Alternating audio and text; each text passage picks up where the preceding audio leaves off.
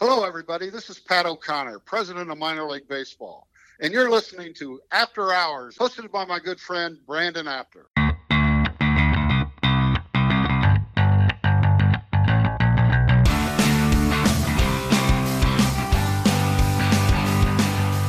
Hello, everyone, and welcome into another episode of After Hours, a minor league baseball podcast. Thank you so much for joining me. I'm your host, Brandon Apter. This is a show where we dive into the business aspect of minor league baseball. I worked in the industry for nearly a decade and really, really enjoyed pretty much every minute of it. So I decided to make a podcast about it, and it's been a lot of fun talking to different executives from across the country with different teams and even in different sports. If this is your first time tuning in, you can find the podcast on any of your favorite podcast platforms, including Apple Podcasts, Spotify, Google Podcasts, and Anchor.fm. And you can follow along on Twitter at After Hours Pod as well. So, in this episode, I'm going to be joined by Adam Pohl. He is the play by play voice of the Bowie Bay Sox, AA affiliate of the Baltimore Orioles. He was actually my first boss in my first full time job with the Frederick Keys from 2011 to 2013. So, after my first two internships with Reading and Wilmington.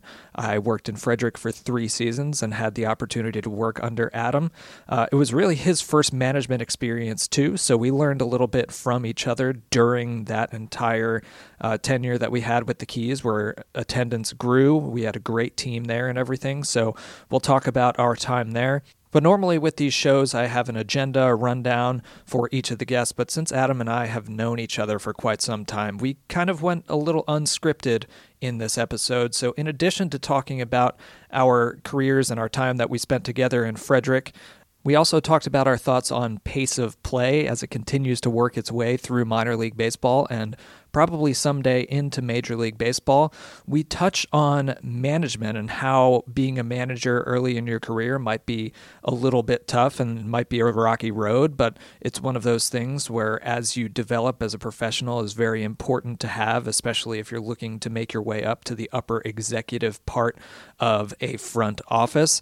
And we also talk about the broadcasting aspect of minor league baseball and how now in front offices, a lot of times broadcasters are asked to do other things. So you have to make yourself valuable. If you're a broadcaster, sometimes you'll be asked to do sales in some aspect or not. So Adam touches on how to make yourself valuable if you're a broadcaster and really want to make a name for yourself within a front office. So without any further delay, here's my conversation with Adam Pohl, the play by play voice of the Bowie Bay Sox. 3 nothing Bowie, top of the ninth. Runner at first, two down. Trinks has got this side. The runner goes. And here's the 3 2. Swinging a ground ball to third. Dosha's got it. Here's the throw to first. And digging it out, Mancini. It is over. And for the first time in franchise history, the Bay Sox have won the pennant. They are champions.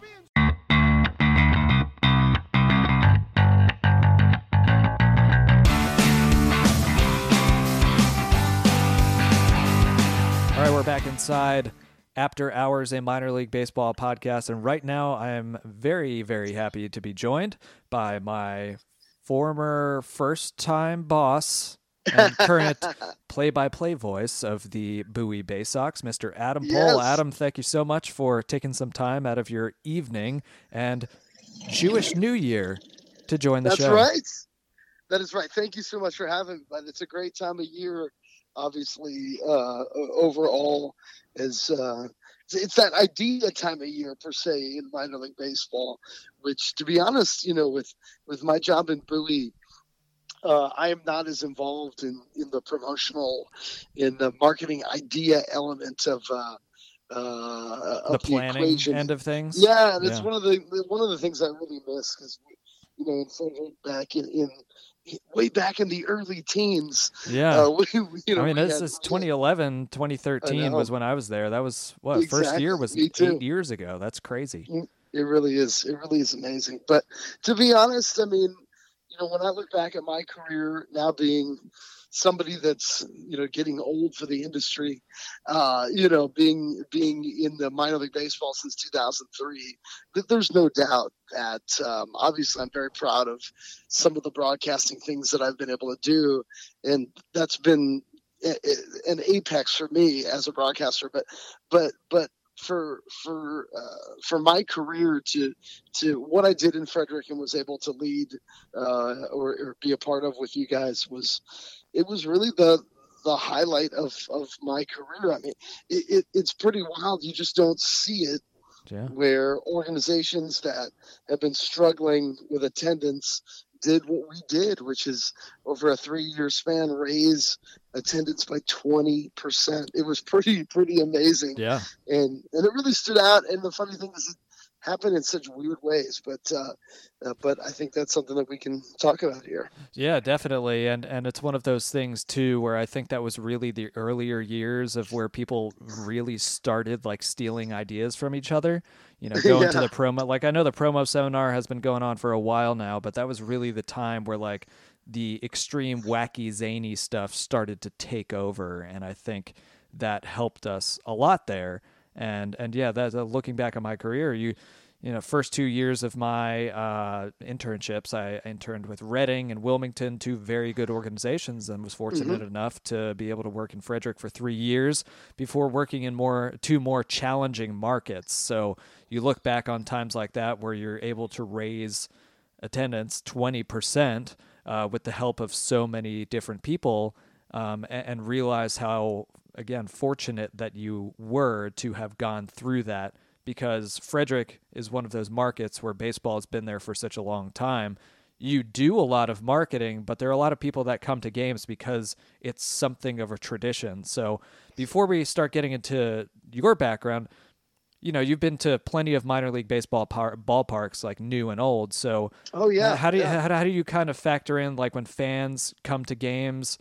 You know, the new ballparks have that buzz, but what is it sometimes? I guess about the uh, older ballparks that have been in cities for a while that also you know you, you again like i said before you don't necessarily need to do like the kitchen sink of marketing because it's been there for a while that's a great point i mean you know so i've been in the eastern league now for a while since uh, the 2014 season and uh, and with that being said it's, it's a situation where the eastern league is a great mix uh, of some of those awesome new ballparks like Hartford. Even Akron is, such a cool uh, new ballpark feel to it, and many of the old ones. And I, I, don't know. I love the old ones. You know, I I, I love Portland, Maine, Hadlock Field, and I, I think Reading might be the best ballpark, First Energy Stadium in all of minor league baseball. I, because it kind of pairs the old with the new. Yeah, I, I love I love the aspect of celebrating your history and uh, and really showing that the baseball actually matters. Uh, and I think you can do that and also uh, add the fun side and the you know element of uh, of what you're doing to uh, entertain. And uh, I, I, think Reading is probably number one in the minors that I've ever seen at, at pulling that all together, at being a community meeting place, being a place people go before and after games per se. They get in there early, they keep them late, and uh, and and they just showcase their history, and, and you feel like you're at some place special. Yeah, and I, I think that that's what what is really really so cool. And um, you know every every team it's it's hard to do that everywhere. I mean, where where I have been, um, obviously the Orioles uh, are, are a brand that um, is so iconic to people of this area because they were so good from the mid 60s to the mid 80s and then had a run in the mid 90s but it's been a long time you know? I mean the Orioles yeah. had had a little run there. Uh, of course uh, they, they had a really good five year run making the playoffs three years but still it, it, it's uh, the the era of Oriole magic is yeah. feels like a long time I was just ago. Gonna, yeah, I was just thinking about it. 2011, the first year that I was in full time minor league baseball. You know, first right? full time job. you know, you get get there and hey, there's Manny Machado, Jonathan Schoop, just on the team. Uh, get to win that title the first year, and um, I, I think that's what's so great too about the minors really is especially at the lower levels you get to see those superstars just when they're starting to be special. And i spoke about it with somebody else in a previous episode but they mentioned it and i remember it. It's it's you just never know who you're going to see down there. So when it comes to the ballparks sure there's that ballpark uh, attraction but these days you have so many people that are out there uh, you know, pros- like so heavy into prospect research and, and, a fan of watching those young prospects that to this day, really, the minor leagues are, are there are so many reasons that you can go to games, you know, whether you want the entertainment, whether you want the baseball, whether you want just a night out with the family. It really hits all facets. It, it does. I think there is an advantage to the teams that have the hometown tie, like you know, I, am of course working in Bowie, Maryland. We're about 40 minutes away from Camden Yards, and next year we'll have the future face per se of the franchise. It was Manny Machado or Adam Jones prior and, and now it's going to be Adley Rutschman, the number one pick uh, in in this year's draft, and he'll, be on the Bay Sox probably for the majority of next year. So that'll be an incredible thing. And now that I've been in the Orioles organization for 13 seasons, seven in Frederick and six in Bowie, you know, it, it, pretty it is pretty remarkable to look back. I mean, it's such a historical thing. I think back to my first team and some of the guys that played for. It. There's only one player from my first team that's still playing baseball. That's uh, pretty crazy. Yeah, pitcher David Hernandez. Uh, that, that, that wouldn't even be my. I'm trying to think. Ever. 2009. I was in Reading. It would be I don't think Kyle Drabek is playing anymore. I think he was the Phillies' top prospect at the time. They had Domonic right, Brown that. there too. Yeah. Um, yeah, I don't think so. I don't think there's anybody from the 2009 Reading team that's still in the big leagues. I'd have to check. I was in the I was in the Carolina League for nine years, so I, I was in Salem, Virginia. There are a ton of those guys prior. from like 2011 yeah. on that are. But my in 2005, my first year of full season affiliated baseball, I had both Ben Zobrist and Hunter Pence on my team yeah. as as the advanced A affiliate of the Astros. It's incredible watching their careers go through. I feel like so, we're just one upping each other here, but you know, my yeah, my, my 2010 so much... year with the Royals had Eric Hosmer, Wil Myers, Salvador right. Perez, and Mike Moustakas. What do you got next? Well, yeah, those teams were unbelievable. Yeah, they sucked the, uh, in the minors though together. They weren't very good. Great. Isn't that amazing? I mean, it, it, does show baseball and how important the aspect of uh, baseball being uh, truly uh, a team sport. I yeah. mean, if, if you've got a terrible bullpen, you're not going to win many games. Uh, Wilmington is such a tough hitters park. And I remember Mike Moustakas when he played there, he was a dominant player on the road, but he basically hit 190 yeah. in Wilmington. He just could not hit it home. yeah, that's like that players that are in organizations that have uh, teams in the Florida State League, like those right. parks are hard to hit home runs in. So when you see it, it's almost just like, oh, that this guy might be special. exactly, no doubt about it. So I think you know the baseball is a big aspect, or or a bigger aspect of it sometimes than, than what we like to play up. But um, and, and that's been a frustration of mine in working in minor league baseball because you know I got into this for the uh, baseball. Uh, for the baseball, and then you get into it, and it's like, hey, we need to, we need you to uh, to try to focus and sell things that are anything but the baseball. So yeah, so that you know that that that's a frustrating aspect, and that's really spilling over to uh, professional leagues now too. You see in Major League Baseball.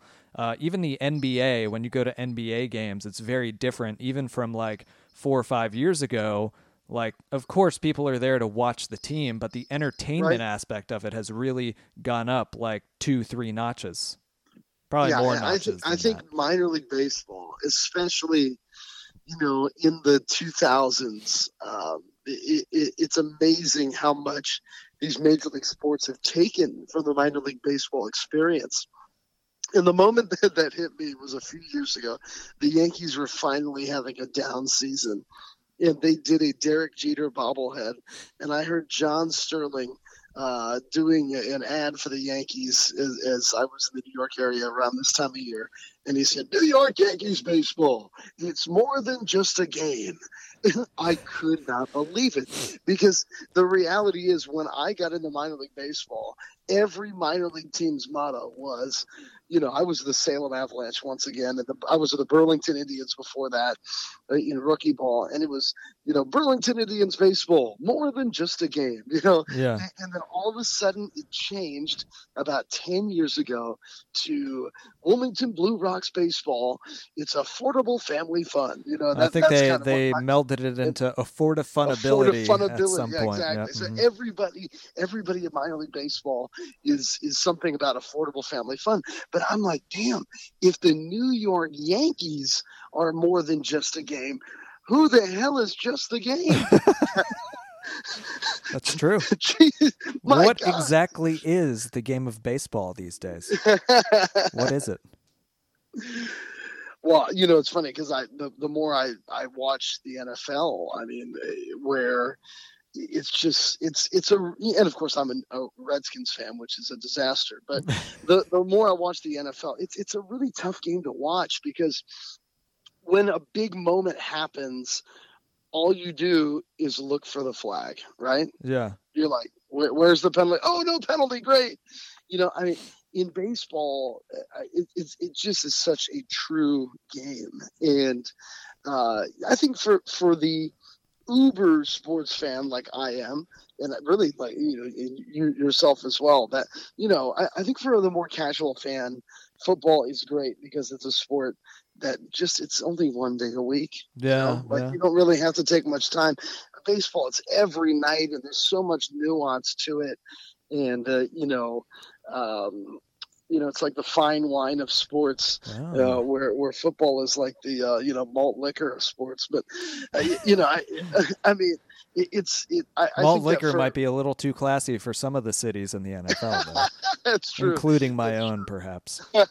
I just I, I just think that uh, you know um, I I have some thoughts about Major League Baseball and and you know what needs to change, and I don't really think it's a lot. I mean, I just think they got to find a way to make games two hours and forty minutes again. Yeah, I was gonna say and one one of- one, one of the big they got to tame the baseball down. You know, I mean, it's not it's not that hard.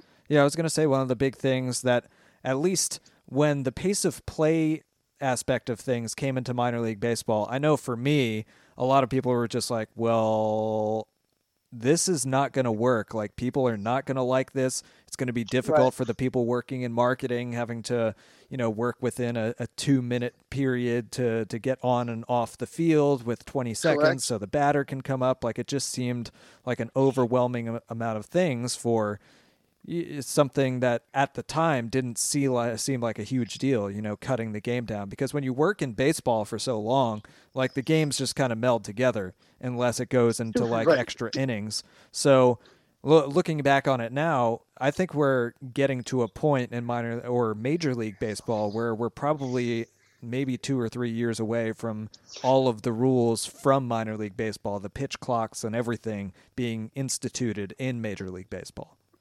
Yeah, I agree. And I think on the major league side, I think what you're going to start seeing, and I think you're already seeing it, but, but you know how when you watch a soccer game, there's just all these ads that are popping up on the screen during the game, you know, in the mm-hmm. top corner and such. I think you're going to see more of that in Major League Baseball. They're going to have to minimize, as you said, the breaks in between innings.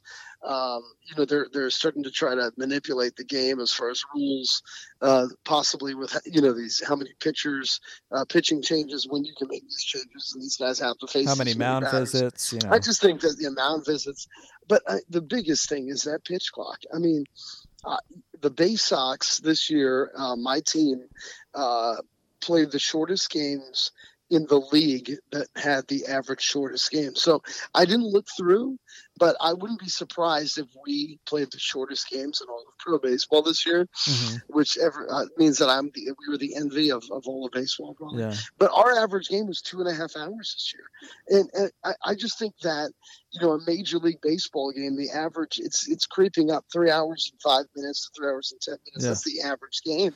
And it's crazy I- because when you look at like NFL games, that's how long you're watching NFL games for. Correct, and the problem is that the playoffs are more So you get these playoff games that start at eight o'clock and they last four hours. Yeah. And, and there's just no reason. I mean, I, that should ever happen.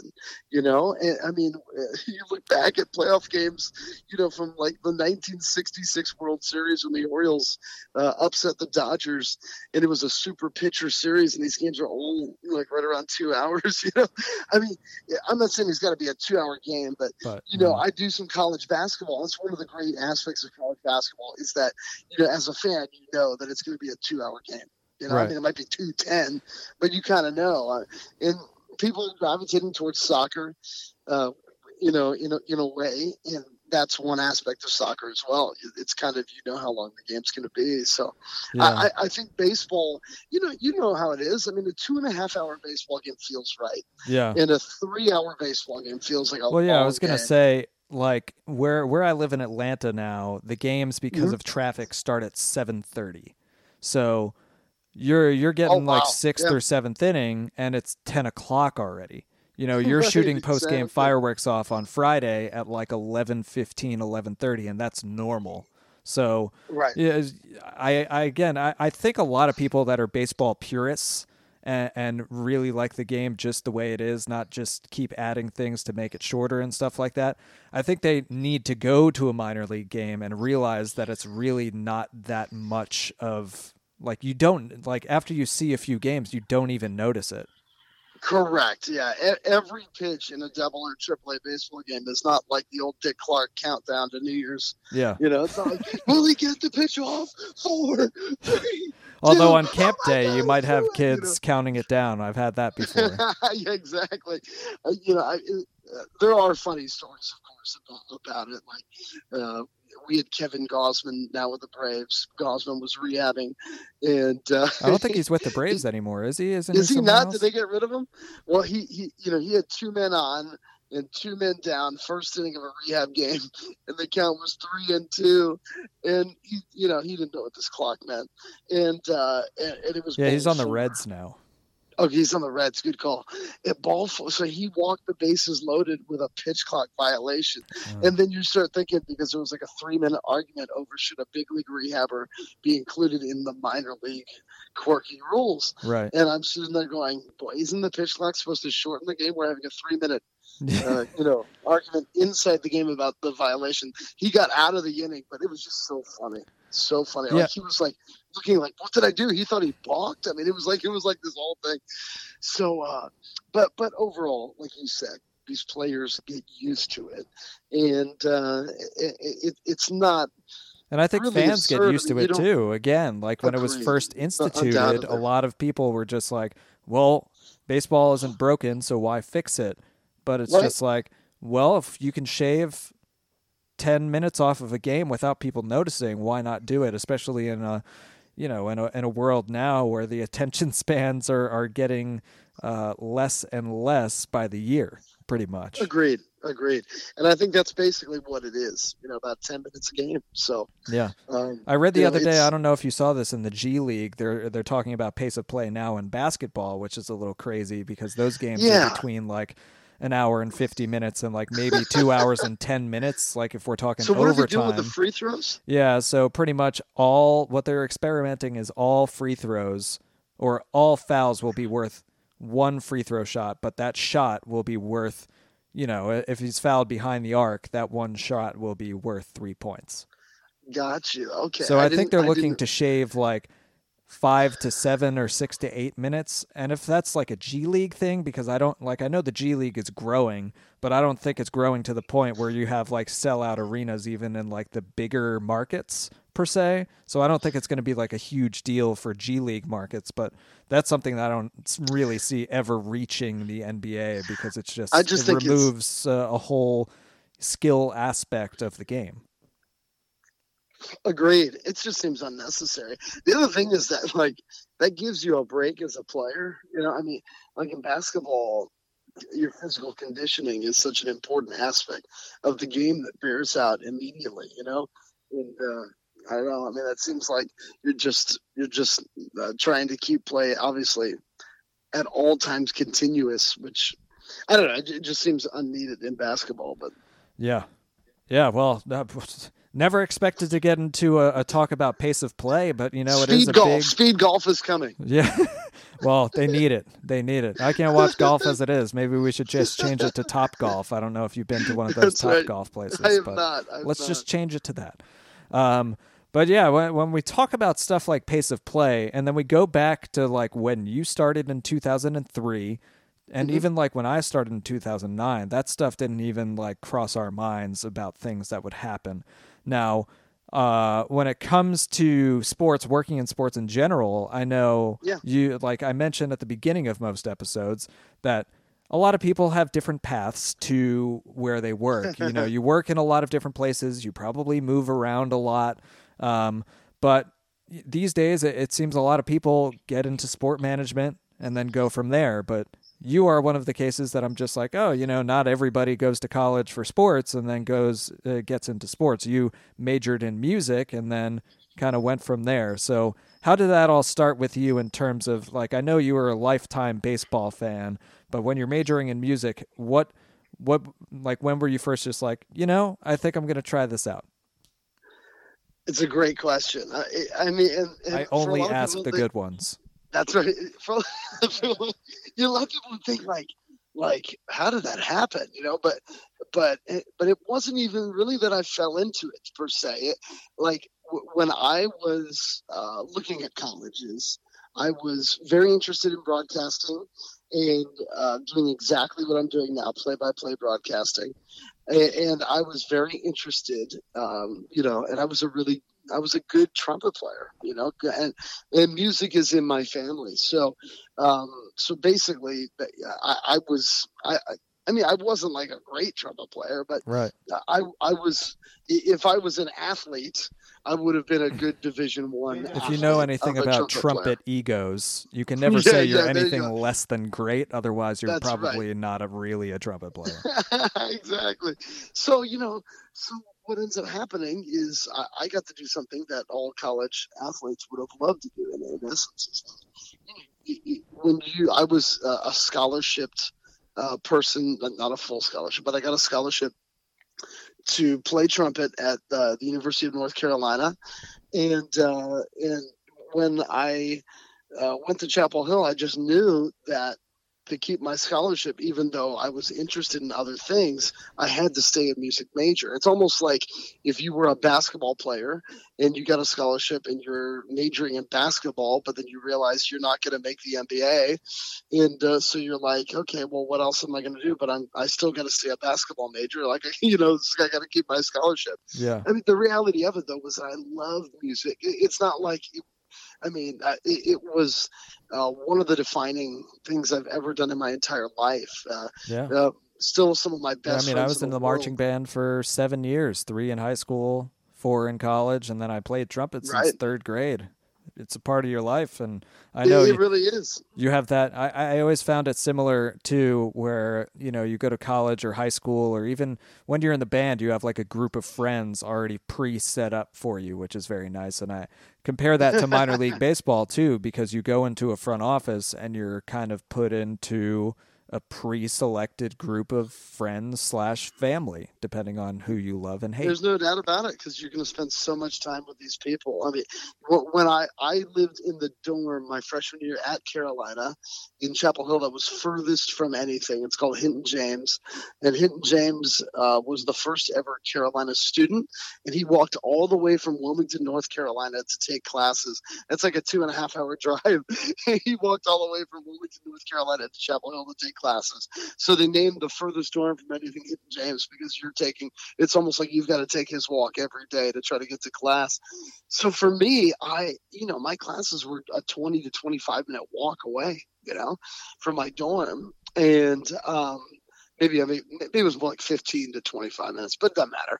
I mean, Right. the, the reality is that with all the different ensembles I was playing in and such, like my other suite mates, uh, they would be home all day after their classes and they'd have to, you know, like stop fooling around and study. And for me, I, I was one of those quasi athlete types in that I would leave at 8 a.m. and I'd get back to my dorm room at 9 or 10, and then it was time to do homework. I mean, it, my days were so full you know, with activities. So, so in essence, I was a music major at Carolina, and uh, I didn't, I wasn't going to be a professional musician, and I didn't want to be a teacher for a living. I mean, right. I was kind of on the high school band director path, and I didn't want to do that. And I mean, you know, there's, I, I, I think I would have really loved it, but you understand what I'm saying. So when I was after my junior year, I, I really focused on okay, like if I'm going to do this, if I'm going to try to call games for a living, how in the heck do I do this? Yeah. And I, I was able to get a summer internship in the Coastal Plain League uh, the Coastal Plains League, which is uh, in uh, Virginia, Southern Virginia, North Carolina, and South Carolina. In a, I was the very first ever broadcaster for the team in Asheboro, not Asheville, Asheboro, North Carolina. Mm-hmm. They're still called the Asheboro Copperheads, and um, and, and, that was an incredible, uh, really really cool experience. I was there for two summers. And uh, and then I got an internship with the Tar Heel Sports Network, and I got to work with uh, you know with everybody there. Um, so um, and I kind of became like the next person in the rung of generationally that was able to do stuff. So I got my foot in the door that way, and it led to me getting my first ever job in minor league baseball in Burlington, North Carolina. Uh, they're called the Burlington Royals now, but in the Appalachian League with the Burlington Indians in 2003. And then two years later, I got my first full time job, uh, like we talked about earlier, mm-hmm. uh, with Hunter Pence and Ben Zobrist in Salem, Virginia, with the at that time Astros affiliate, the Salem Avalanche. So for me, it was, I mean, golly, I, looking back to those times, it's pretty amazing I was able to, you know, kind of carve this career out. Uh, and I was, it, it, took me a long time, Brandon, to really understand what I had to do to make it a career because um, we talked about it before we started this podcast, but you know, it, there's so many people that get into this industry right out of college. And for me, being uh, once again a music major, I mean, I kind of learned everything just from my internships and from experience. And it, it, really took me until my time in Frederick. I started in Frederick in 2007 mm-hmm. to really buckle down and realize what being a successful minor league executive meant, not just a broadcaster and a nice guy and a fun yeah. guy to be around. An know? occasionally good basketball player. Uh, yeah, well, I wouldn't go that far. Yeah, but uh, I mean, my my goodness, you know, being five foot uh, six and a half and just shooting like fifteen percent from three. Um, but hey, every once in a while, I'll knock one down. Yeah. um well, one of the other things that you and I were talking about a little bit before we recorded is, you know, early, early on in my career, uh, mm-hmm. 2010, when I was with Wilmington, one of my right. positions, one of my jobs was to manage a team of college interns. Now, I was with you uh, in Frederick. That group of college interns was about, what, 11 or 12 of them, I believe. But right. in, in mm-hmm. Wilmington, it was like 30 to 35. So wow. the then GM uh, with with the Blue Rocks, uh, Chris Kemple, great guy, mm-hmm. really like him. Uh, just always was just like, yeah, you can never have enough interns. So one week we'd have like, yeah, it was a Monday Tuesday night where there would be way too many interns in the tunnels down there, and uh, I guess it kind of threw me in the fire when it came to managing people and learning how to deal with different personalities. And then I moved on to Frederick and and kind of tried to do that a little more. Felt a little comfortable in my own shoes. Uh, and that continued in Gwinnett and, and Port Charlotte when I was there to the point where, you know, you, you get your you get to the point where you're the authoritative figure. You can't be the friend, you know, even though it's a fun uh, atmosphere to work in. You know, that was one of the biggest learning experiences for me as how to you know, uh, act as a manager when you're around the same age of the people that you're working at. So, my question to you is when you started managing, what were some mm-hmm. of the early challenges that you faced? And now, you know, years after that, how how do you look back and how did it help you grow? You know, I, I, I always love being a leader. You know, I kind of have that kind of personality. Um, where I enjoy taking that role on. And when you're a broadcaster in minor league baseball, um, you don't really, you're not really the leader of much, you know, to be honest. Like when you're around the team, you're kind of a fly on the wall and you just don't want to stir anything up. You, you know, you don't want to ruffle anyone's feathers. Like um, you want to build good relationships with people and have them trust you and such, but you're, you're not a leader. You know, when you're on that bus on the road trip, you know, like, like, uh, you know, you're, you're not like the guy that's the cleanup or the, or, or the manager of the team, right? In, in the same regard, um, you know, broadcasters in minor league baseball are generally some of the uh, least important financial people as far as driving business.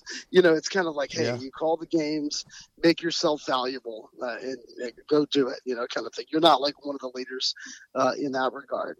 Uh, there's a few people that have ascended to you know to do what I was able to do in Frederick. One of them is in my league now in Erie. He's the AGM of Erie, the broadcaster Greg Gania. But in essence, um, I you know I I was kind of the next man up in, in Frederick, things weren't going very well as far as uh, the attendance was considered. It was a weird situation in which the two long term people that had run marketing both left over a span of three to four months. And the, they hired somebody who's had a very good career in professional uh, sports and marketing, but they probably weren't ready to take on the role of leading the marketing department of minor league time, team at that time. Uh, they'd probably be very good at it right now. Um, so I realized uh, you know, at the end of the 2010 season that I was probably going to get asked by my, you know, our, our general manager, Dave Ziedelis, who's been such an important person to me in my career in so many different ways. I, that I was going to get asked by Dave if I had any ideas and if I wanted to take this on. And so when Dave actually came to me and asked me, I was completely ready. and, yeah. and, that was the first big step uh, as far as that in my career. And, and one of the aspects of being ready for that was in hiring the kind of people that we are going to bring in and, and the different things that we were going to do. And so I think in leadership, you know, I'm kind of a goofy, fun guy, um, off the wall, keep it loose, keep, you know, so that can be tricky as far as uh, when you need to reprimand somebody or something. Mm-hmm. But when you bring in good people, I mean, look, minor league baseball, all these things, we work so hard. If you bring in people that have the passion and drive for it, they can have very different personalities and they're going to do extremely well. And that's what we had. I mean, when I look back, you know, at yourself and Paul Danilo, who were both just, you know, such fun, kind of quirky personalities, a lot like myself, to be honest. Uh, and then somebody like Bridget McCabe, who now works with the San Diego Padres, who was a very quiet, shy person, but like, I mean, she just, she just got the nuts and bolts done, yeah. and she was always there for she you. She knew what she was doing she knew exactly what she was doing and she held it down, you know? And she would crack the whip. I mean, I, sometimes I felt that Bridget was running. I was like, you know, Bridget would be like, Adam, what are you doing? You know, like, oh, damn. You know, Just like, wait, are you my boss? Yeah, exactly. I, I needed that. I, big time. Yeah. So, you know, it's, it, it just worked out perfectly. And the reality of it was that I think that we were in a position um, uh, in Frederick uh, where we were all kind of new at it but in the same so that made it a lot of fun because we were trying a lot of new ideas mm-hmm. and um, and you know what it didn't really work at right at the beginning if you remember i mean like the first month was horrible in april yeah. of 2011 but we stuck well, with that was also and, the year that we were potentially getting bought by an atlantic league team Oh my well. God! Yeah, yeah, I mean, well, that yeah, that was that's a whole nother that's a whole nother show. that, that we had to do run a political campaign to try to save our team. Yeah, I mean, it was it was unbelievable. But the reality of it was that um, with with the keys, it worked. And one of the main things in management uh, that I tried to implement, really under the radar, was to try to complement uh, the employees in my department in front of everybody when they had successes and fortunately we, we had a lot of successes yeah yeah and then when and when things didn't go well or if something went wrong um, if it was somebody else's fault you know, or one of the one of the employees faults per se i would talk to them one-on-one and. I, I mm-hmm. think that that that you know, built a rapport and it built a trust that we were all in it together. Um, and um, yeah, it was it really was a unique time and uh, an incredible run that, that we had. It really clicked. The funny thing is that you know the Keys won the championship in 2011. It really clicked in 12, and then even took a major step yeah. forward in 2013. And the reality of it is that you know, my goal was to increase every day of the week's attendance by 15%. But that's not what happened at all. I mean, Monday through Fridays barely rose at all, but Saturdays, uh, Saturdays were up 50%, and Sundays more than doubled at Keys games in the three years that we pulled this. Yeah, and I think off. it's also worth mentioning too that I think like we were among like the I don't know if it was the first or not because I didn't do a whole lot of research, but um, you know, we had that reading program that was really yeah. the trademark of what a lot of people did, a lot of different organizations did, especially around that time in the mm-hmm. mid to late 2000s, early 2010s. Um, but the concept that we had to take that and, and use it as a fitness initiative really, really went well. And I think that took off. And yeah. that's something that, at least for me, that I took to organizations that I worked with in the future that worked because that really, especially nowadays, is, is much more of a focus worldwide, especially with kids, uh, is, is fitness rather. I mean, reading is very important, but everybody and their moms are doing reading programs. Exactly. Yeah, it was getting to be a bit outdated. You know, the Keys don't even do the reading program anymore, which is pretty amazing. Yeah, well, boxing up a... those bookmarks and packets were not the most fun times in the entire world. I know, but you know, when you're, you're when you're putting so much effort into something, and uh, and when I mean effort, I just mean work hours you know, it, it, just was an unbelievable undertaking, and it really the juice, you know, at, at, that time it was starting to not be worth the squeeze. Yeah. So so the the uh, you know kind of play 60ish type of program that we started in Frederick was was very successful, and then we just um, you know we we just we looked at marketing in a different way. I mean, uh, almost in minor league baseball, I think one of the big mistakes in minor league baseball is everybody is just so focused on the event as the hook. You know, it's like I own this restaurant and now I'm serving this new thing on the menu tonight, and that's going to bring everybody to my restaurant. Uh-huh. And the one thing that we did so well in Frederick is that um, I, you know I read an article in 2010 about how many pocket schedules Myrtle Beach put out in the community, and it was five to six hundred thousand. And I realized that that year we had put out fifty thousand pocket schedules in Frederick. No, it was more. And obviously that. that. it was more yeah, than well, that. No, but that was before. Oh, oh yeah, started. that's right. And and we jumped it up to between two and three hundred thousand. Yeah. And it's just what we did with everything. Brandon, you were more a part of the appearances. You know, we went from like sixty or seventy appearances a year to oh, so like two hundred. Yeah. You mm-hmm. know, in the community, and and and and people could say, well, well, how much did uh, Brandon going to that fair on a Saturday, you know, and then he didn't work Monday until noon, right? How much did, uh, that help?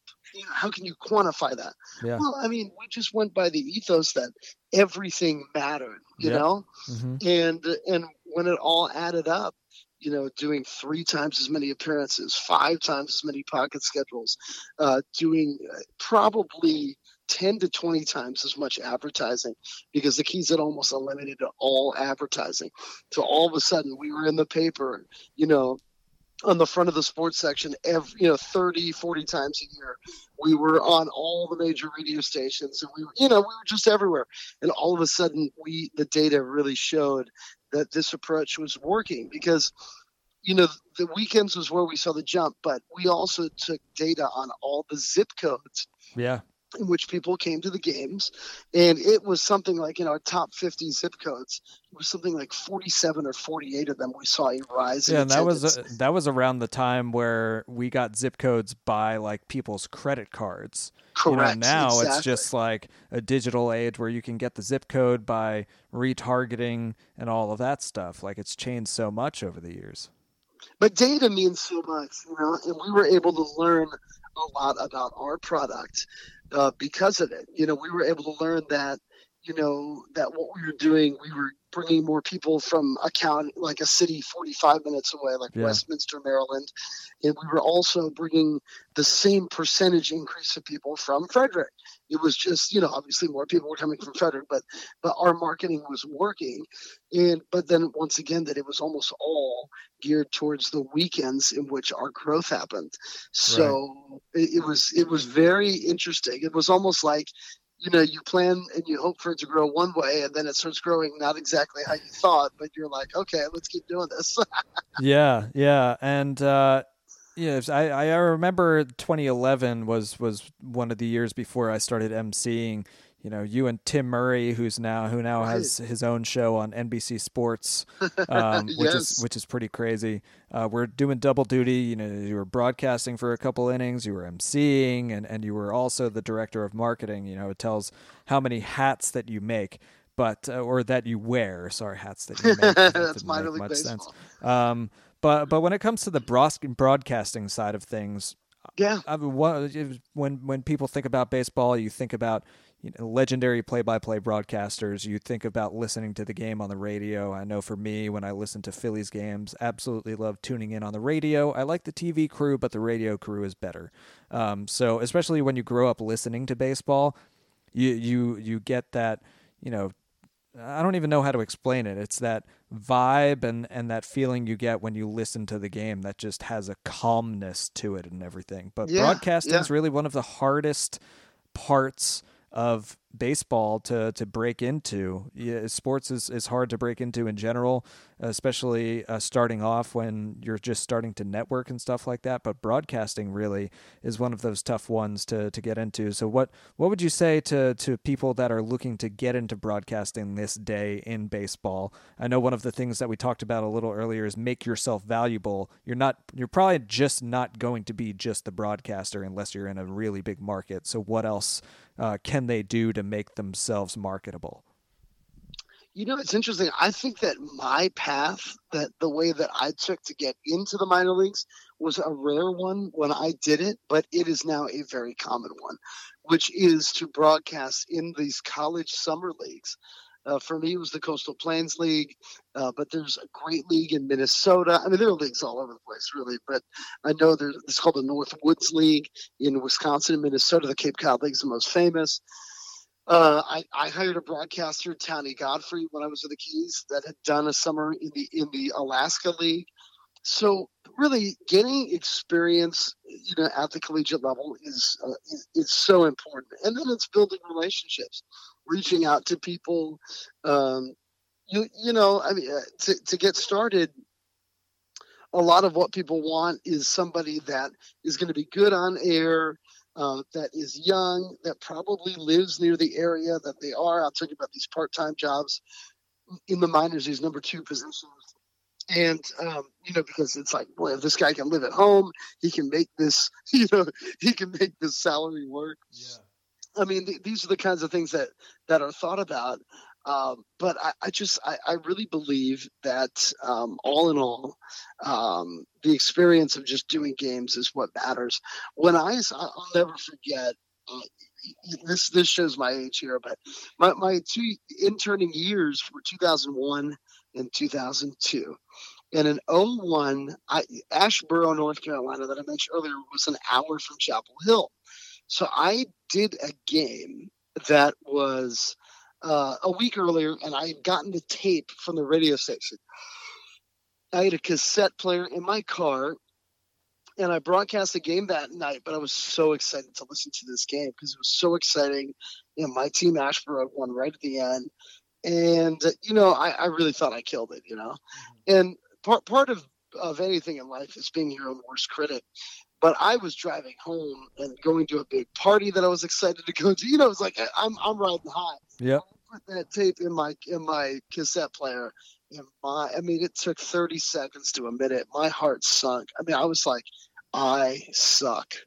you know what I'm saying? Like, like I'm like, I don't sound like uh, the broadcasters that I grew up listening to on the Orioles radio network. So, I, um, I, I, for me, it was it was humbling. It took me you know, until my third or fourth summer of doing it, probably a few hundred games until I, I, I started gaining a lot of confidence in myself and, and thinking, boy, I, I, you know, I can do this. And um, so, so that's the most important thing Yeah. is to get innings under your belt and then start building um, relationships because the hardest thing about being a number one broadcaster in the minor leagues, and what I mean by that is, is a lead broadcaster for a team is that that position is usually hired by the general manager.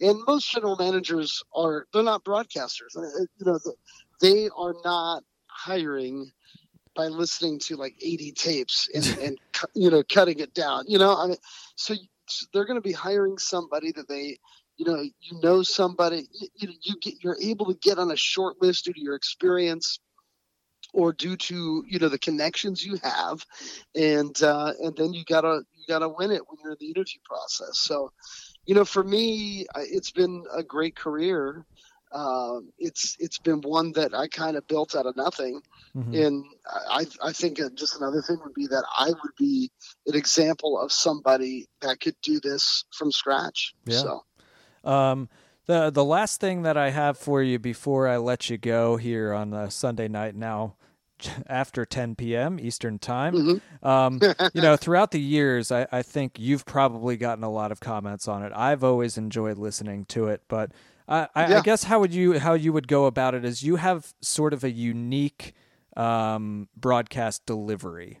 So I do. Um. I, I'm just curious as to, to where that started for you and and how I guess how you roll with it. you know, when I was listening, I, when I was in Salem, I, uh, I I would listen sometimes to Lynchburg's broadcast on the radio because it was only an hour away, and I could hear their games. John Schaefer was their broadcaster. He, he rose to broadcasting at Lehigh Valley for years, and actually just got out of minor league baseball about a year ago. And I would always think, damn, John Schaefer sounds a lot like Harry Kalas. Yeah. you know, and, and John grew up, even though Lynchburg was a Pirates affiliate at the time, John grew up a big Phillies fan.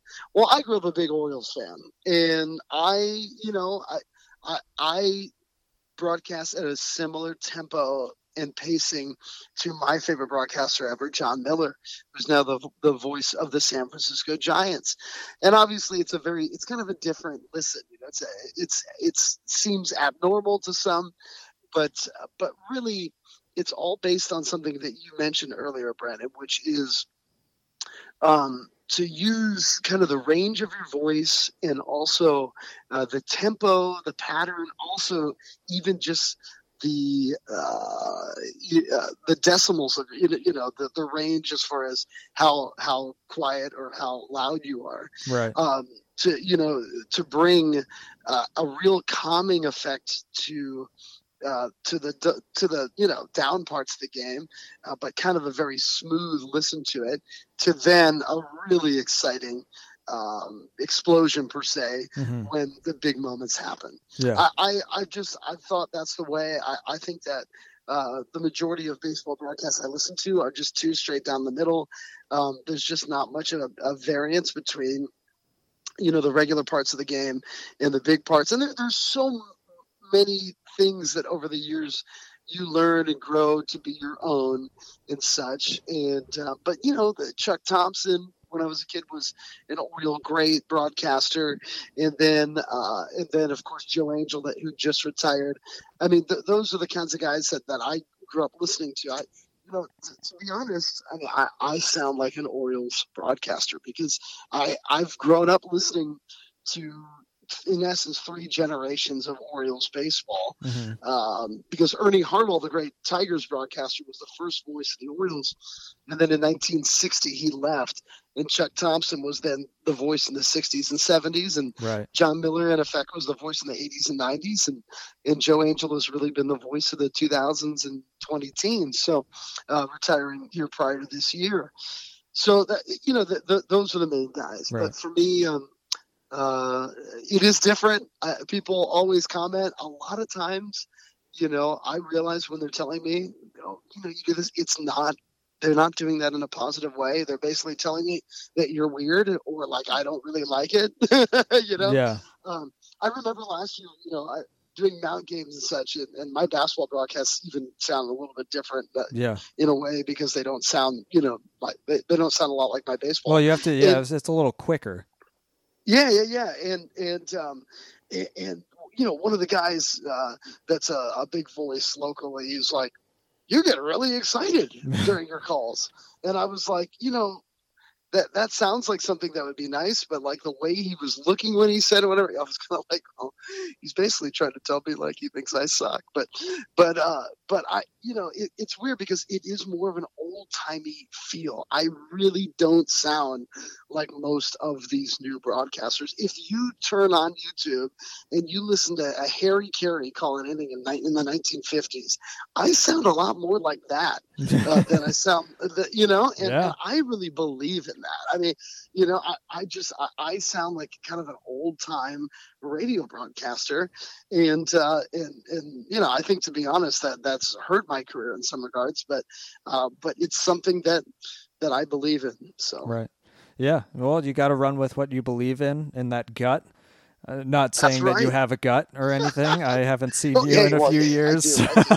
off season time time to lower the carbs you know stay away from some sugars here for a little bit yeah. because my wife is is starting to kind of look at me and say you know Yeah. uh, Yeah.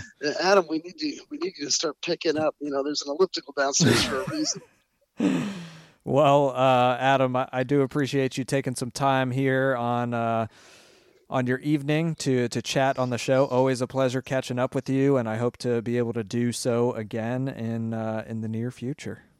heck yes whenever you want to uh, love being a part of it thank you brandon All right, everyone. Thank you so much for listening to this episode of After Hours, a minor league baseball podcast.